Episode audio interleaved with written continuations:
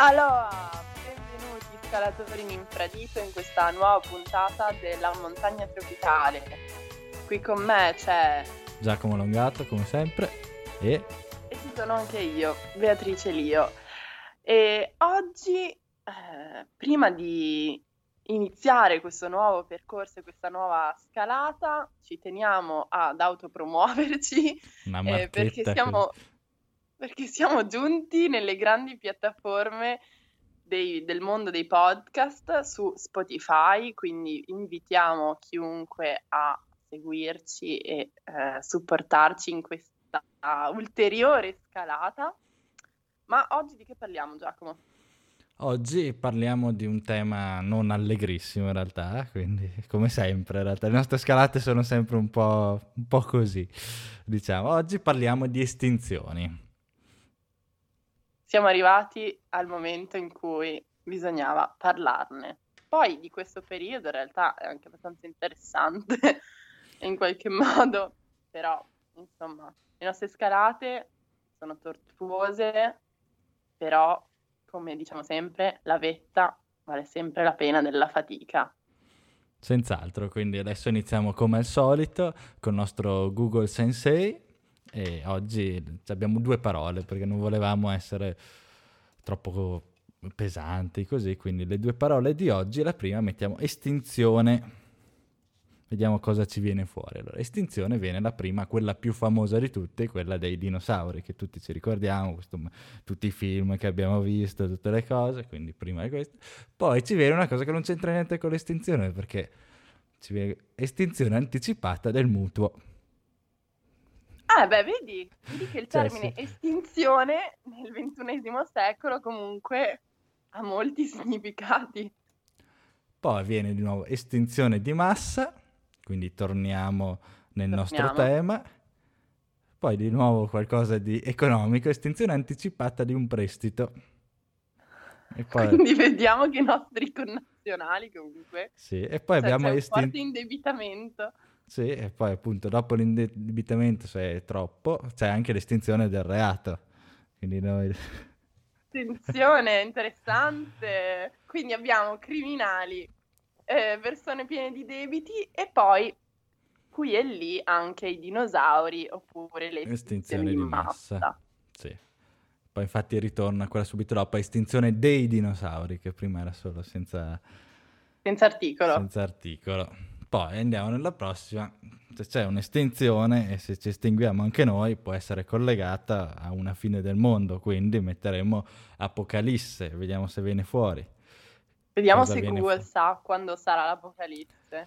Allora, vabbè, fa un po' ridere il primo risultato perché è apocalisse zombie. Azzeccato direi, sì. Poi apocalisse significato. Ci sta. Poi il terzo fa ridere anche questo perché è Apocalisse Zombie 2021. Ok. Sarà col perché Covid. Comunque ricordiamoci che il 2021 non è altro che un ordine diverso del 2012, anno della profezia dei Maya, quindi dobbiamo stare in allerta. A quanto pare avevamo magari fatto un errore di scrittura, capita alcune volte. Poi abbiamo l'Apocalisse di Giovanni, andiamo sul religioso. In fondo siamo sempre la patria del Vaticano, sì, in qualche modo. E quindi sono queste. Strettamente non ricolleghiamo mai effettivamente l'Apocalisse all'estinzione, cioè la colleghiamo solo all'estinzione dell'uomo, punto. Di solito no. Infatti. Quindi manca questo collegamento. Beh, io nella mia mente un po' traviata da ambientalista, invece per me l'apocalisse me la immagino proprio la sesta estinzione di massa, però direi che questo sentimento non è condiviso ed è interessante. Sì, non hai mai visto di solito un film apocalittico dove c'è l'estinzione di massa in primo piano, di solito, in quelli più famosi almeno. Ma cosa sta aspettando Hollywood? Gli abbiamo fornito un prossimo idea geniale. Mi sento scossa, agitata, un po' nervosa, accida come, di più non si può, come un acido, mi sento grande, come una città, uccido il suono, sento solo te, questo che cos'è? Acido sempre, acido per me, acido per te, acido cos'è?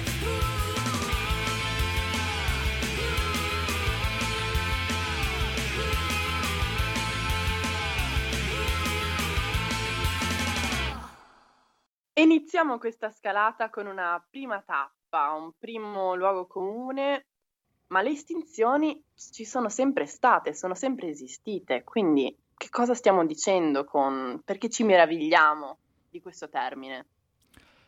Sì, effettivamente, partendo da questo luogo comune, quello che magari abbiamo anche studiato a scuola, oltre alla più famosa che ci ricordiamo tutti, quella dei dinosauri, ci sono state altre 4 grandi estinzioni, infatti di solito le chiamano le Big Five, anche se adesso ho letto studi più recenti, ne aggiungono qualcuna, alcune non era così precisa, perché delle prime estinzioni stiamo parlando di addirittura 450 milioni di anni fa, quindi è qualcosa. Noi siamo sulla Terra da 300.000 anni, quindi questo numero è abbastanza assurdo e imponente. Però la prima estinzione, infatti, è stata 450 milioni di anni fa, è quella a fine dell'era dell'Ordoviciano e del Siluriano, nomi che a me risultavano sconosciuti, bisogna dire. E questa estinzione ha provocato la morte e la sparizione del 70% delle specie di pesci e vegetali, perché allora c'erano solo questi, e può essere... è stata provocata o da una grossa glaciazione oppure da l'esplosione di una supernova relativamente vicina, quindi da un flusso molto importante di raggi gamma, e che quindi ha provocato la fine di gran parte della vita che c'era sulla Terra. Dopo di questa, quella successiva, passa qualche milioncino di anni, arriviamo al fine Devoniano, e quindi siamo a 365 milioni di anni fa. Ed è un'estinzione che è durata ben 20 milioni di anni, facendo sparire anche stavolta il 70% degli animali, delle specie, non solo animali, e questa è stata provocata, si pensa, a causa dell'impatto di molteplici asteroidi, il cosiddetto evento Kellwasser. E quindi un altro evento esterno, sempre che viene dallo spazio probabilmente ci è arrivata la vita, dallo spazio ci arriva anche spesso la morte, come ci ricordano tanti film apocalittici, questi sì, di solito su questo c'è sempre un bell'asteroide che prova a colpirci. Infatti anche nel fine,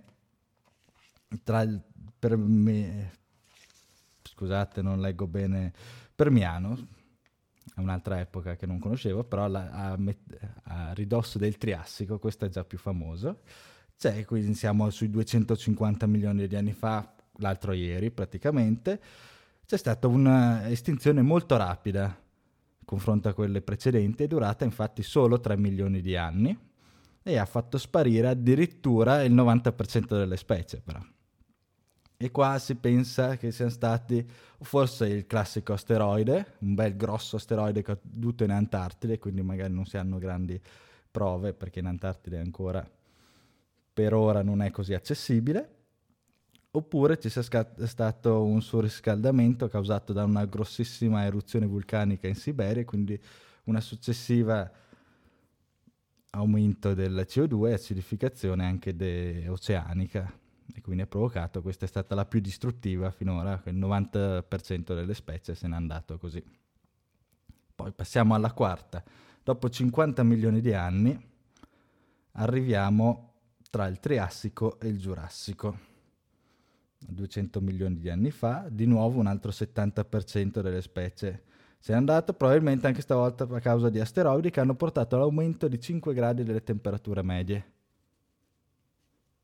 Quindi qua aumento della temperatura, vediamo, prima aumenta l'anidride carbonica, qua aumento della temperatura e poi arriviamo alla quinta, quella a noi più cara, più famosa, quella dei poveri dinosauri tra il Cretaceo e il Paleocene, dove sono morte il 75% delle specie allora esistenti a causa del famoso meteorite, si ipotizza, ed è abbastanza affermata come ipotesi, del famoso meteorite caduto in Messico, che ha sprigionato un'energia pari a 10.000 volte tutte le bombe nucleari che c'erano esistenti durante la Guerra Fredda. Quindi tutte insieme, non solo Hiroshima, cose, tutte le bombe che erano esistenti dopo, quindi che erano molto più potenti di quelle che sono state Hiroshima e Nagasaki. Quindi qua abbiamo fatto le 5 grandi estinzioni di massa che conosciamo. Però c'è una sesta? Però adesso la domanda è: c'è una sesta? In realtà ci sono già stati diversi studi, per esempio al MIT di Boston, ma anche un'analisi fatta dal Proceedings of the National Academy of Sciences, detto anche PNAS, che sono arrivati alla conclusione che sia già in corso la sesta estinzione di massa. Essere più chiari, che cosa vuol dire estinzione di massa? Un'estinzione di massa, se l'estinzione significa che una specie non è più in grado di riprodursi, l'estinzione di massa comporta l'estinzione all'incirca del 75% delle specie viventi in un determinato periodo. Quindi è una transizione che si dice biotica, quindi un cambiamento profondo della biodiversità esistente, che avviene in un tempo che dal punto di vista geologico è relativamente breve. È vero che alle nostre menti dire 3 milioni di anni sembra comunque un'infinità, però dal punto di vista degli anni della Terra, che ne ha comunque 450 miliardi, diventa invece un tempo ben diverso. E quindi ci sono fondati motivi per credere che siamo già in questo periodo. Inoltre, se quella dei dinosauri si diceva insomma è super famosa, si parla della quinta estinzione vicino al periodo dell'Olocene, adesso si parla dell'estinzione dell'Antropocene, questa nuova era geologica, proprio perché l'uomo ha talmente alterato determinati principi regolatori del clima della Terra al punto tale che molti scienziati ritengono opportuno chiamare quest'epoca con la forza che ha generato questi cambiamenti, cioè l'uomo. E pertanto si stima infatti che ogni giorno si estinguono all'incirca 200 specie, tra animali e piante ovviamente, e che veramente in pochi secoli il 75% delle specie viventi in questo momento sulla Terra scomparirà. C'è da tenere presente che la nostra conoscenza della quantità di specie al momento viventi sulla Terra in realtà non è così ampia. Si stima infatti che più dei 3/4 delle specie attualmente viventi siano noi sconosciute, perché siano presenti nelle profondità oceaniche o congelate sotto gli ghiacci del permafrost. E noi non siamo assolutamente consapevoli delle estinzioni che stanno avvenendo in questi luoghi, proprio perché a noi sconosciuti. Quindi le estinzioni sono sempre esistite, sì, ma non per questo c'è da rasserenarsi sul fatto che ce ne sia una sesta in corso, perché diciamo comunque ogni specie punta alla sopravvivenza, quindi sì, possiamo dire che i dinosauri si sono estinti e vabbè, è successo. Non sono così sicura che affermare che la nostra estinzione, così come l'estinzione di tutte le specie che ci circondano, sia altrettanto, insomma, si possa dire altrettanto alla leggera, vabbè, non doveva succedere, proprio per la sua natura comunque antropica.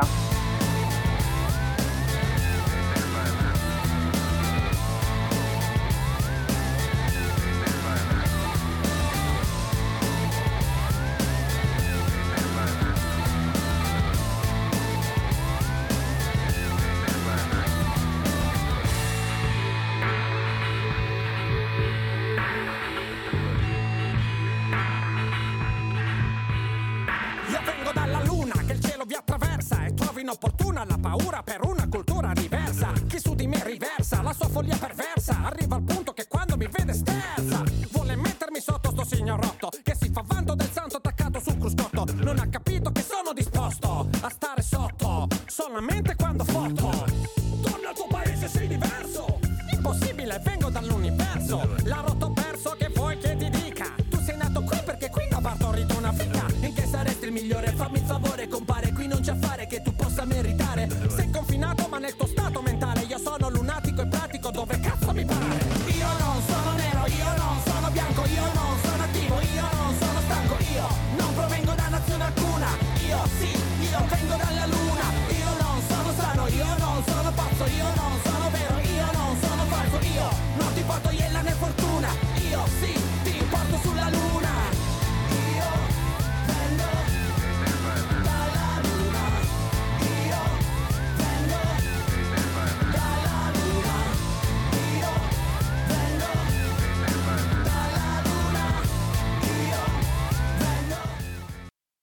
Bene, cari ascoltatori, è giunto il tempo di andare al nostro secondo checkpoint di questa salita e con questo secondo momento rispondiamo a un altro luogo comune, ovvero che le estinzioni alla fine sono dovute a causa della caccia, cioè ci sono questi dannati cacciatori e bracconieri che nell'immaginario comune sono Satana in terra e a causa loro si creano le estinzioni. Allora, per rispondere a questo luogo comune, che come tanti luoghi comuni si basa su una mezza verità comunque, non bisogna dire che è del tutto falso o del tutto vero, perché in realtà è una mezza verità, e scopriamo, per scoprire il perché di questa mia affermazione dobbiamo tornare indietro anche qua di un secondo per l'età della Terra, ma parecchi anni per l'uomo. Torniamo a 45.000 anni fa, dove scopriamo che l'uomo ha colonizzato l'Australia, si è spostato pian pianino dai vari punti dove viveva più o meno in sintonia con la natura, già cacciando effettivamente, però gli animali magari si erano adattati alla sua presenza e quindi avevano un po' più paura, tipo i grandi mammiferi dell'Africa sono rimasti vivi tuttora, stanno sopravvivendo, ok, in qualche modo non benissimo negli ultimi anni, però li vediamo sopravvivere perché hanno imparato ad avere paura dell'uomo fin dall'inizio e così. Invece in altri posti, come adesso siamo 45.000 di anni fa in Australia, bello viaggiare un po' di questi tempi. Viaggiamo nei luoghi e nello spazio in questo podcast, non so che cosa si potrebbe auspicare di più. Lì l'uomo incontrò delle specie, degli altri mammiferi grandi, grandissimi, oserei dire. C'erano questi leoni marsupiali, dei canguri di 200 kg alti 2 metri, dei koala enormi che non ti farebbero tenerezza come quelli attuali, perché erano davvero grossi, un orso abbracciato a un eucalipto ti fa un effetto un po' diverso rispetto al koala. Ma carino però, io carino. Riesco a immaginarmeli solo cucciolosi. Però era abbastanza gigante. Bisogna dire che tutti questi grandi mammiferi australiani nel giro di poche migliaia di anni, su 24 specie che c'erano, di questi grandi mammiferi proprio grandi, 23 sono scomparse. Così. Allora, la causa di questo era, in un certo senso, sì, la caccia, perché venivano cacciati questi grandi mammiferi. E venivano cacciati in una rapidità tale che, siccome i grandi mammiferi hanno dei tempi di gestazione molto lunghi, si pensi che l'elefante adesso, alcuni tipi di elefanti dura 22 mesi la sua gestazione per un solo piccolo di solito, logicamente se ne ammazzi tanti non c'è, e velocemente non c'è un tempo di riproduzione che riesca a colmare questo numero. Tuttavia un altro elemento fondamentale oltre a questo, quello della caccia, è stato il modo in cui si cacciava, ed era attraverso l'uso del fuoco, perché praticamente per facilitare la caccia si crearono grandi praterie, quindi quello che una volta era molto di più del bush australiano di adesso, dove adesso c'è il deserto, in passato c'erano grandi praterie, ma le abbiamo bruciate un po' tutte per facilitarci la caccia, oppure per radunare in piccoli punti tutta la selvaggina, attirare e farne una facile cattura. Il problema è che questo ha provocato un collasso di tutto il sistema, sia la catena alimentare ma anche la vegetazione. Infatti bisogna dire che era anche un periodo in cui il clima aveva avuto un piccolo cambiamento ma leggero, aveva fatto sì che solo alcune piante, tra cui gli eucalipto, potessero sopravvivere perché erano molto più resistenti al fuoco rispetto a tante altre. In questo modo è collassato tutto e oltre alle 24 specie australiane, team marsupiali che abbiamo salutato, ce ne sono state molte altre che se ne sono andate così. Quindi questa è capitata in Australia, però diciamo potrebbe essere un caso. Ok, andiamo un po' più avanti nel tempo, siamo a 16.000 anni fa, l'uomo scopre l'America. Eh sì, non è il 1492, ma effettivamente è 16.000 anni fa. Infatti sono belle queste date, nuove date di scoperta. Nuove date. Scriviamo la storia. L'uomo scopre l'America attraversando il mare tra la Siberia e l'Alaska, arriva lì e anche lì c'è una marea di grandi bestioni. Qua abbiamo i mammut che sono i più classici, ma poi abbiamo dei bradipi di 6 metri e 8 tonnellate di peso, non riesco neanche a immaginarmi, come dicevi te prima fuori onda, delle balene sulla Terra. Anche questi, dopo poche migliaia di anni, dopo essere resistiti per ben 30 milioni di anni, anzi prosperato per ben 30 milioni di anni, su 47 grandi mammiferi presenti in America, dopo l'arrivo dell'uomo ben 34 si estinsero.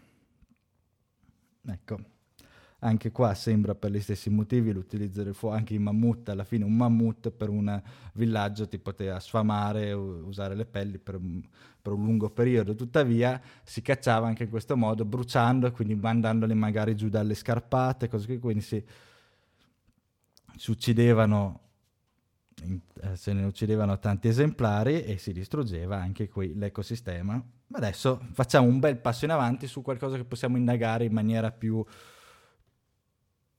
precisa, perché andiamo al Madagascar, quando ci siamo spostati in Madagascar e scopriamo che in Madagascar non ci sono più degli uccelli elefanti, che erano questi mastodontici uccelli che non volavano naturalmente, però erano tipo un misto, sarà stato... Dumbo ha preso chiaramente ispirazione da questi uccelli elefanti. Sì, può essere. Beh, l'anello di congiunzione tra i dinosauri e le galline probabilmente erano. Incredibile. Questi sono scomparsi in epoca abbastanza recente, perché si parla tra il 700 e il 1000 d.C., quindi non tanto tempo fa, 1000 anni fa. Qua non c'era già più l'impero romano, c'avevamo i vari sacri romani impero e tutto, eccetera. E lì invece l'uomo aveva provocato la scomparsa di molti dei grandi mammiferi del Madagascar. Ecco, sul cosa è successo in Madagascar c'è stata una ricerca più recente. All'inizio si pensava anche qui solo la mera caccia, però si è notato che l'uomo è arrivato ben prima del 700 e 1000 d.C. e che ha vissuto per un lungo periodo cacciando questi animali, ma senza provocarne l'estinzione, andando a indagare nelle caverne, perché una delle ipotesi era che ci fosse stata una grande siccità che aveva distrutto tutto l'ecosistema. Quindi andando nelle caverne a guardare le stalagmiti, le stalattite e tutto, si può andare a indagare com'è stato il cambio di umidità, com'è stato il cambio di paesaggio anche del Madagascar, e si è notato che non ci sono state grandi siccità, a meno quelle solite, non così prolungate, però tuttavia c'è stato un grosso cambio. Da foreste, che era pieno di foreste in Madagascar, ci sono state molte più praterie, quindi è cambiato anche qui l'ecosistema. E si pensa infatti che quello che ha provocato l'estinzione di questi grandi animali sia stato il fatto che l'uomo ha cambiato metodo di sussistenza, non era più semplicemente con la caccia, ma ha iniziato con l'agricoltura, con l'allevamento. Quindi ha tolto territorio a questi grandi animali, tolto piante, tolto cibo, e ha fatto sì che scomparissero anche questi.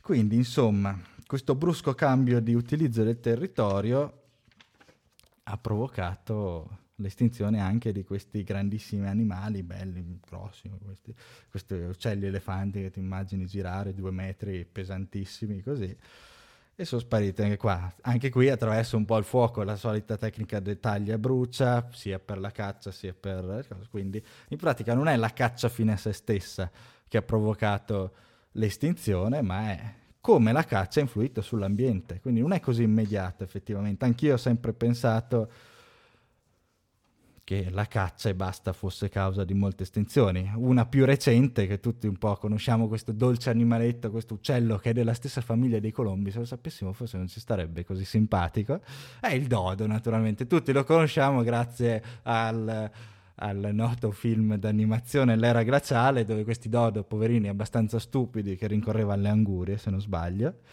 finiscono estinti nell'era glaciale, sembra lì. Infatti molti di noi pensano che effettivamente l'estinzione del dodo sia provocata da quello. Invece l'ultimo dodo avvistato sulla Terra è stato nel 1681 o 1662, non è ancora chiaro, però intorno a quei 20 anni, quindi giusto qualche secolo fa. E la prima volta che l'aveva visto l'uomo alle Mauritius è stato nel 1598. Quindi diciamo che è sparito nell'arco di 90 anni, se siamo buoni, così. Questo, il fatto che all'inizio, e anche quando ero andato alle Mauritius io, c'era un libro che diceva che il dodo era stato cacciato perché era buonissimo da mangiare o per le sue piume, però in realtà se si va a vedere gli scritti dell'epoca era talmente cattivo che non lo considerava proprio nessuno una cosa. Il fatto è che anche qui non è stata quindi la caccia diretta, ma è stato l'introduzione, l'uomo, il cambio dell'ecosistema, stavolta con l'introduzione di specie aliene dentro quel territorio, perché praticamente il dodo era un uccello che non sapeva volare e nidificava a terra e mangiava dei frutti. Però la cosa fondamentale è che nidificava a terra, quindi con l'ingresso portato dagli europei o dall'uomo di ratti, maiali o altre specie, praticamente andava a finire che si mangiavano tutte le uova di questo povero dodo, e quindi nel giro di pochi anni è stato estinto, come abbiamo visto. E quindi è interessante effettivamente comprendere le implicazioni non solo, anche della caccia diretta, ma della alterazione degli ecosistemi. Un altro esempio che mi viene in mente odierno, contemporaneo, è il fatto che la popolazione mondiale di krill, che sono dei mini crostacei che dominano sostanzialmente i mari e sono alla base della catena alimentare di tutti gli oceani, si stiano estinguendo. Si stiano decimando quantomeno, ma non perché ovviamente questi gamberetti, che sono veramente minuscoli in dimensioni, vengano cacciati, bensì perché il loro ambiente, che tendenzialmente è quello artico e antartico, è in questo momento completamente alterato. Infatti loro si nutrono di microalghe che stanno sotto i ghiacci perenni dell'Artico e dell'Antartide, ma poiché i ghiacci si stanno sciogliendo, i microbi e queste alghe di cui si nutrono non ci sono, comunque si disperdono, e questo crea tra l'altro un effetto a catena incredibile, perché poi i krill, oltre a essere cibo per tantissimi pesci, quali le sardine o i piccoli crostacei, forniscono anche ossigeno ai mari e agli oceani. E poi in una serie di catena, nel momento in cui non esiste la base per le sardine, per i piccoli pesci, poi le balene non hanno pesci da mangiare, le foche, le orche a loro volta, gli orsi polari, insomma si crea tutto un effetto a catena, semplicemente derivato dal fatto che un ambiente si sta cambiando e si sta modificando, e questo crea quel cosiddetto effetto farfalla a più ampio raggio. Quindi è interessante anche introdurre questa complessità nella visione di un'estinzione. Non basta un asteroide, o a volte basta, non basta una caccia intensiva, o a volte basta, è tutto, ci sono diversi livelli di interazione.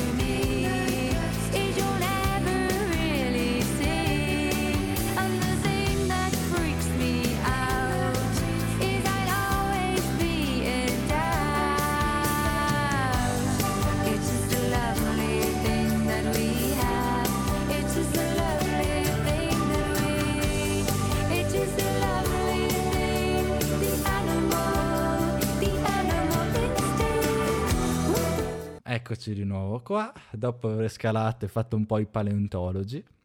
Per questo primo tratto abbiamo visto molti resti, molte orme di animali ormai spariti dalla faccia della terra. Vedendo tutta questa morte, a un certo punto ti viene un po' di angoscia, però devi accettarlo, alla fine tutti moriamo, la morte c'è, prima o poi toccherà anche a noi, no? La terra prima o poi anche questa sparirà, moriranno tutte le specie, è così il luogo comune, no? Morte sempre certa est, dicevano i latini, o forse era la mater. Era la mater, vero? No. Può andare anche così, no. Decisamente. E invece abbiamo creature che possiamo considerare eterne su questa terra. E questa volta ci spostiamo dal focus animale, che comunque domina anche gli studi degli scienziati. Noi umani siamo animali e siamo attratti dal conoscere altri animali, però non possiamo invece non citare la potenza eterna delle piante. E in questa sezione vi vogliamo raccontare una storia che ha affascinato sia me che Giacomo. Nel 2010 un gruppo di ricercatori dell'Accademia delle Scienze della Russia va in una zona del permafrost, che è la zona di ghiacci cosiddetti perenni della Siberia. Calcolate che le temperature in questi luoghi sono stabili per decine di migliaia di anni e solo in questo momento si stanno avendo le prime alterazioni del permafrost e pensate che il permafrost è grande per 22 milioni di chilometri quadrati dell'emisfero boreale, che corrisponde all'incirca al 15% delle terre emerse. Nonostante la sua longevità e grandezza, potete immaginare, o meglio, possiamo immaginare la quantità in realtà di vita o storie che sono congelate letteralmente là sotto. Con l'alterazione però delle temperature anche in questi luoghi, questa campagna di spedizione di questi ricercatori trova una piccola tana di uno scoiattolo, forse di più di uno scoiattolo, dell'epoca del Pleistocene. Perché sono importanti queste tane? Perché questi animaletti carini raccoglievano tantissimi semi e frutta, e proprio in queste tane sono state ritrovate dei semi di piante che sono state datate a 39.000 anni fa. In questa tana, in particolare, questi semi sembravano veramente perfetti. E lì avvenne un'intuizione folle e geniale di questi scienziati, che si domandarono: e se facessimo germinare questo seme? Ovviamente la risposta inizialmente fu: ma che cosa stiamo ipotizzando? C'è un seme di 39.000 anni fa rimasto congelato, ok, lo ritroviamo, ma che ci vuoi fare? Non ce la faremo. Beh, comunque, tentar non nuoce, ci provano. E incredibilmente sono riusciti a fare germinare questo seme, che è un seme di Rumex, se vi interessa, e lo riescono a far germinare. I primi tentativi ovviamente sono stati fallimentari, poi si è riusciti tramite una tecnica che si chiama, partendo dal tessuto placentare, ora non chiedetemi troppi dettagli su questa cosa, comunque apparentemente anche i semi hanno i tessuti placentari e sono riusciti con questo approccio a far germinare. Cresce da questo seme una pianta che si dice di Silene stenophylla. E quindi questa è la prova provata che la vita è eterna, può essere eterna. Cioè, immaginatevi un seme di 39.000 anni fa germinato dopo così tanto tempo. Questo, diciamo, anche il sogno di molti scienziati di approccio con gli animali. Per esempio, quando si sono ritrovati alcuni mammuti in perfette condizioni, si sperava in qualche modo di clonarli e riportarli in vita, e questo esperimento per ora non ha portato alcun successo. Però stanno provando, in teoria, per farli camminare sul permafrost della Siberia, anche parlano, per tutta una questione anche del terreno. C'è un bel documentario riguardo, poi mi riguardo il nome, ve lo dico nel praticosamente. Beh, io trovo affascinante che le piante siano così veramente infinitamente longeve, una longevità che agli animali secondo me non è comparabile. E quindi sulla vita finita e sulla morte certa è parzialmente sfatato. Nei tramonti dentro gli occhi tuoi e lungo i viali di Parigi o di Los Angeles ritrovo il mondo nei fiori di campo e nei passeri se ne dica. Li vedo campare senza niente da mangiare, osservo Dio, lo lascio fare. Certe notti da nevrastenia, da soffocare, apro la finestra e volo via, si fa per dire come la ginestra nata sulla pietra lavica. Mi vedo lottare come mosca nel bicchiere, pure Dio lo lascio fare. La morte non esiste più, non parla più, non vende più, mio folle amore. La vita non uccide più, i nostri baci, i nostri sogni e le parole. Il tempo non la ingaggia più e non si seccano a lasciarle stese al sole. Stringimi la mano, non è niente che la guerra passerà.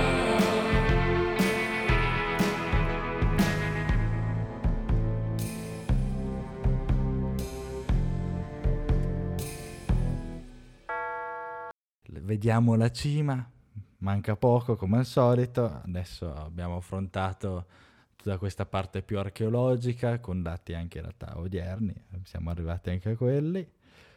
E adesso c'è la nostra classica rubrica, quella dove ci sfoghiamo un po', dove Beatrice si sfoga un po' di più perché le serve, solo che stavolta ha un nome diverso, e il perché lo lascio spiegare a Beatrice, perché si è resi conto che il nome di prima poteva essere un po' ambiguo e letto in maniera non proprio troppo corretta o in maniera da noi condivisa. Quindi a te la parola, Beatrice. Allora, cari ascoltatori, come sapete la rubrica in cui io, cerco di dare sfogo alla mia salute mentale o in salute è la rubrica Politically Correct, che nasce anche da una voglia di perdere un po' le staffe e dare poco conto a quelle che sono magari opinioni su larga scala maggiormente condivise, però che invece vanno contro un nostro pensiero per gli argomenti che trattiamo su questo podcast. Però, come vi preannunciava Giacomo, che ci abbiamo riflettuto e siccome molto spesso, soprattutto sui media italiani, si sente dire che ormai non si può più dire nulla perché bisogna essere sempre politicamente corretto, però questa frase viene utilizzata come a dare sostegno alla possibilità di continuare ad essere razzisti, omofobi, xenofobi e via dicendo, allora non vogliamo accodarci a questa narrativa che non condividiamo assolutamente e che ovviamente non è neanche nel nostro intento del nome di questa rubrica. Quindi, onde evitare, non che mai finiremo sulla televisione nazionale o che qualcuno venisse a dire vedete, c'è questo podcast a cui piace essere politicamente scorretti, ma in un'accezione in cui non era nostra intenzione, cambia nome e diventa Unpopular Opinions, che è più azzeccato e adatto. Crediamo nel potere del linguaggio, il podcast si basa sul linguaggio e sull'ascolto e quindi volevamo essere più precisi e speriamo che questa nostra attenzione vi sia gradita. Ma ora andiamo allo sfogo. In questa Unpopular Opinion, su questa puntata, ci piacerebbe focalizzarci sul fatto che l'uomo sia proprio tracotante, cioè la specie umana, soprattutto insomma, nei secoli più recenti, sembra veramente non dare conto, non dare importanza quando parliamo di estinzione, cioè in qualche modo la cosa ci sfugge, ci diamo poca importanza, diciamo vabbè, ho altri problemi nella vita, ed è sempre così, e non ci fermiamo mai per un attimo anche solo a sorprenderci della meraviglia della biodiversità, gli animali fantastici e incredibili di cui ci parlava Giacomo. Potrebbero essere anche fonti di sorpresa, di meraviglia, di storie anche da raccontare. E sicuramente non neghiamo la complessità di comprendere tale fenomeno, non è chiaro neanche a chi ci dedica una vita a studiare, però in qualche modo penso che dovremmo forse dedicarci un po' più di attenzione e anche comprendere che veramente qualsiasi nostra azione ha delle reazioni da qualche parte nel mondo, anche la più banale, la più scontata, la più piccola, in qualche modo da qualche altra parte sfocerà in qualcos'altro.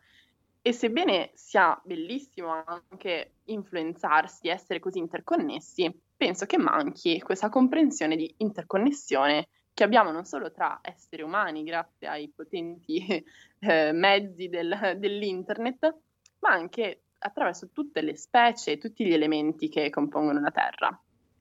La seconda cosa su cui vorrei insomma fare una piccola considerazione o diciamo porre un focus è il fatto che ci sia un trend contrario all'estinzione su questa terra, però forse non durerà molto. E ebbene sì, è proprio l'uomo, cioè in un mondo in cui tendenzialmente ci sono tante specie i cui componenti della specie stanno sparendo e si stanno estinguendo, la capacità dell'uomo di riprodursi aumenta. Infatti dagli anni 70 ad oggi siamo passati dai 3-4 miliardi a quasi 8 miliardi oggi, con il traguardo probabilmente di 10 miliardi fra 30 anni. Quindi diciamo che dagli anni 50 del Novecento agli anni 50 del 2000 siamo letteralmente aumentati di 5-6 volte. Diciamo che qui si apre un po' un possibile dibattito su come, da un lato su come ciò sia possibile, ma soprattutto se questo trend continuerà a essere sostenibile. Non perché sia dell'idea di decimiamoci perché siamo troppi, però diciamo che le condizioni abitative date dall'ambiente in costante cambiamento sicuramente non agevoleranno molte milioni di persone, quindi questo trend forse poi crollerà a un certo punto. Da tenere presente però che nonostante il trend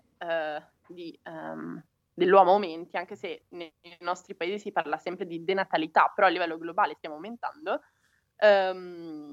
comunque la specie dell'uomo è abbastanza recente, esiste solo da poche centinaia di migliaia di anni, mentre tendenzialmente l'età media di una specie è di 5 milioni di anni, quindi noi tutto sommato siamo proprio giovanissimissimi e chissà quanto dureremo, quindi magari questa prolificazione poi comunque si rivelerà dal punto di vista diciamo della sopravvivenza della specie stessa in realtà una falsa partenza.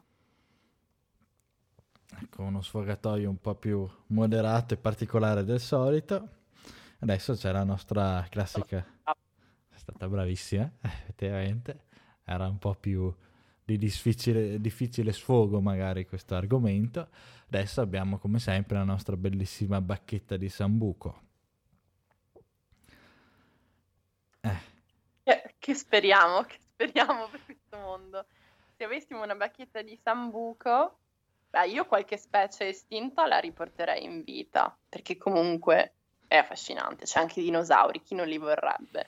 Sì, poi abbiamo Jurassic Park, ci vediamo mangiati ce li lasciamo per conto loro e magari potrebbe però sarebbe interessante secondo me entrare a far parte della catena alimentare dei dinosauri. Certo, se poi venissi mangiata io alla fine non ne sarei molto contenta, però insomma è un sacrificio da fare per avere i dinosauri sulla Terra. Sì, ma ammettilo che ti sei intenerita con i koala giganti di cui parlavamo prima. Certo, non voglio altro in questo momento. Quindi sì, sarebbe anche carino quello, è comunque affascinante anche quello di cui si parlava, di riportare in vita questi i mammut. Allora, a vedere, cioè, ce li siamo sempre visti nei film, come dicevi, i dinosauri, quindi è molto carino. Secondo me quello che magari è più probabile e più possibile, oltre a cercare di salvare le specie che tuttora abbiamo attorno, sarebbe quello che dicevi te, collegandosi al far nascere delle piante che erano antiche di anni, vedere naturalmente in maniera controllata all'inizio per non rischiare che attraverso quello si estinguano tutta la biodiversità che abbiamo adesso, però invece potrebbe essere un arricchimento del patrimonio genetico e quindi un possibile aumento della biodiversità, recuperare delle specie di qualche anno fa, magari effettivamente finché siamo sui 40.000 anni potrebbe essere opportuno, cioè nel senso non rischiamo chissà che roba, andando su ancora un po' più indietro rischieremo sempre di più da un punto di vista della coesistenza delle specie attuali e quelle, però sarebbe una cosa così un po' carina, idilliaca, poi far apparire anche tutte quelle povere specie che si stanno estinguendo in questi giorni, oltre al classico panda che ormai è simbolo. Facciamo una sorta di arca di Noè di piante e grandi mammiferi estinti in via di estinzione. Chissà, magari la vedremo un'arca di Noè nei prossimi anni. Come sempre siamo finalmente arrivati in cima, vediamo il nostro classico bel panorama di epoche diverse. Stavolta abbiamo davvero viaggiato sia nel tempo sia nello spazio, quindi siamo andati un po' in giro dappertutto. Qui a Trento oggi siamo in zona arancione, però possiamo andare comunque, noi dalla radio possiamo fare tutti questi mega viaggi, siamo contenti e vediamo, guarda che bellissimo panorama. Arriviamo alla fine, come ogni fine, in cima c'è un po' un piccolo ristoro, di solito arrivi al rifugio, ti tiri fuori il tuo panino, la tua bevanda e quindi noi arriviamo con il nostro praticosamente, qualche consiglio un po' più pratico, un po' per fare qualcosa, stavolta effettivamente con le estinzioni personalmente magari un po' più difficile, però vi diamo dei consigli su come informarvi. Per questo praticosamente vi vogliamo consigliare delle letture a tema e cominciamo sicuramente con Elizabeth Colbert con La sesta estinzione, vincitrice del premio Pulitzer del 2015, e in un modo anche un po' narrativo ci porta a zonzo anche lei nello spazio e nel tempo attraverso l'esplorazione delle cosiddette Big Five estinzioni di cui vi ha parlato Giacomo, ma per poi arrivare ad oggi. Altri due libri che vorremmo consigliarvi, che sono molto anche indicati per un pubblico molto giovane, anche insomma bambini o per raccontare storie, sono due libri soprattutto costruiti tramite immagini. Il primo si chiama Il libro degli esseri a malapena immaginabili di Caspar Henderson e il secondo è Il libro sugli esseri immaginari di Jorge Luis Borges. Sono due libri che attraversano delle creature bizzarre ma che sono veramente esistiti, come ad esempio il diavolo spinoso oppure la farfalla di mare o l'orso d'acqua, che ci piace citare perché potrebbero veramente diventare dei libri di collezioni di animali ad oggi estinti o che comunque si estingueranno. Infine, per alcune fonti da cui abbiamo anche tratto molti dei dati che vi abbiamo citato oggi, vi consigliamo di verificare la Red List, che è una lista aggiornata annualmente dalla più grande organizzazione non governativa sulla conservazione della natura, che si chiama IUCN, oppure andare a verificare il Living Planet Index del WWF o anche gli ultimi report di IPBES, che studia la biodiversità e i servizi ecosistemici, e i loro report sono sempre aggiornati ogni anno sul stato della biodiversità e sulla conservazione. Ecco, quindi anche per oggi è tutto, direi. Abbiamo fatto un bel viaggio, una bella camminata con il nostro infradito, stanno consumando, Peppinino, forza di camminare. Esatto. E io volevo concludere semplicemente con questa piccola citazione tratta da uno degli studi che abbiamo letto per questa puntata, ovvero che l'estinzione genera estinzione, e quindi una presa anche di consapevolezza attraverso, secondo me, anche la narrativa di queste storie, perché è estremamente interessante, ci permette di avere uno sguardo sul mondo sempre rinnovato e sempre nuovo.